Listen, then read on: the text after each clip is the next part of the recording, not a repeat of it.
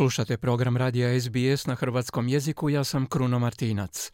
Velika Britanija je na visokom stupnju pripravnosti jer se očekuje da će temperature tamo doseći 40 stupnjeva danas i sutra, prvi put u zabilježenoj povijesti zemlje i drugim dijelovima zapadne i sredozemne Europe se suočavaju s rekordnom vrućinom te šumskim požarima koji bukte u Španjolskoj, Grčkoj i Francuskoj, što je dovelo do evakuacije desetaka tisuća ljudi dok se vatrogasci bore s temperaturama do 45 stupnjeva Celzijevih. Prilog Esama Algaliba i Marijane Buljan. Velika Britanija se priprema za ekstremne vrućine u nadolazećim danima. Ministar zdravstva Steve Barkley kaže da vlada i službe hitne pomoći uvode dodatne mjere kako bi odgovorili na izvanredno stanje. Well, the clear message to the public is to take the sensible steps in terms of water, shade and cover that many people are aware of. That's the best way of mitigating against the, the heat. Upućujemo jasnu poruku javnosti da trebaju poduzeti razumne korake kad je riječ o vodi, o hladu i zaštiti, kojih su mnogi ljudi svjesni. To je najbolji način za ublažavanje vrućine. Molimo ljude da paze na svoje susjede i na one koji bi mogli biti ranjivi, ali također osiguravamo dodatnu potporu za nepredviđene situacije. Imao sam sastanak sa svim izvršnim direktorima služba hitne pomoći diljem Engleske ovog popodneva. Imali smo daljnji sastanak ministara uže kabineta kako bismo razmotrili reakciju vlade i osigurali da činimo sve što možemo kako bismo ublažili utjecaj ekstremne vrućine koju očekujemo kazao je ministar zdravstva. Britanski prognostičari prošlog su tjedna izdali i prvo crveno upozorenje na ekstremnu vrućinu za dijelove Engleske za 18. i 19. srpnja. Gradonačelnik Londona Sadiq Khan kaže da je to nešto što do sada nije viđeno. This year, for the first time, we've issued a severe weather emergency response in summer.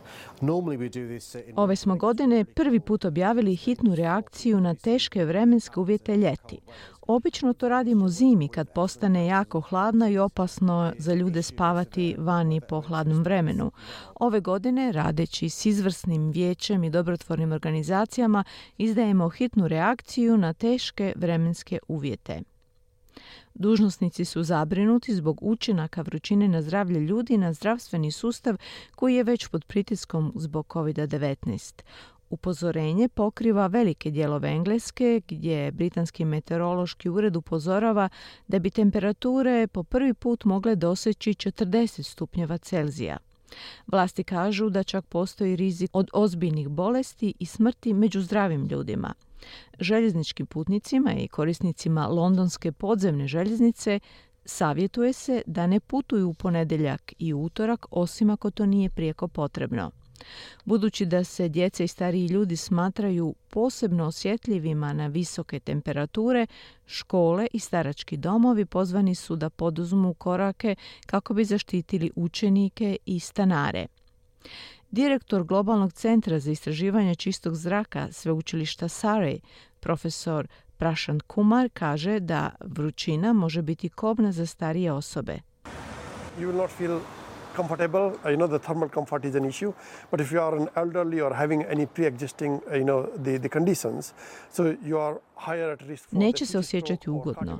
Znamo da je toplinska udobnost problem, ali ako je starija osoba u pitanju i ima bilo kakva već postojeća stanja, izložena je većem riziku od toplinskog udara ili kardiovaskularnog ili respiratornog udara i to može biti fatalno. Najviša zabilježena temperatura u Britaniji bila je 38,7 stupnjeva Celzijusa i zabilježena je u Cambridgeu 25. srpnja 2019. godine. U Španjolskoj trenutno bjesni šumski požarik zbog koji su tisuće ljudi morale biti evakuirani iz svojih domova jer su visoke ljetne temperature stavile vlasti diljem Europe na oprez.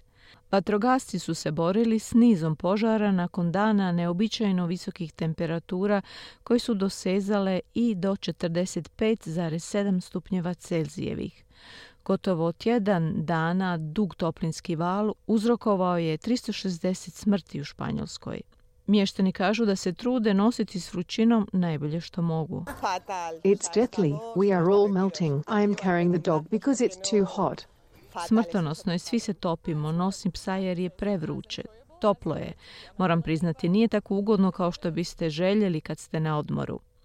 Ali tako je.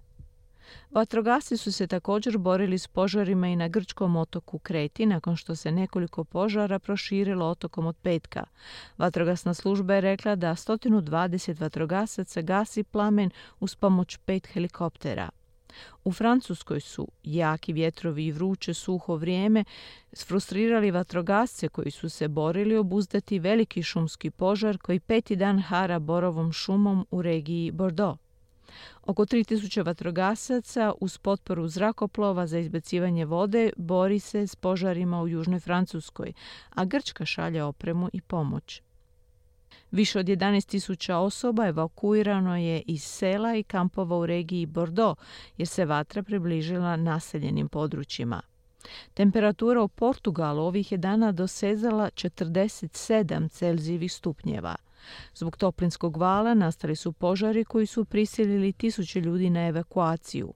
Meteorološki institut u Portugalu u sljedećim danima ne prognozira temperature niže od 42 Celzijeva stupnja.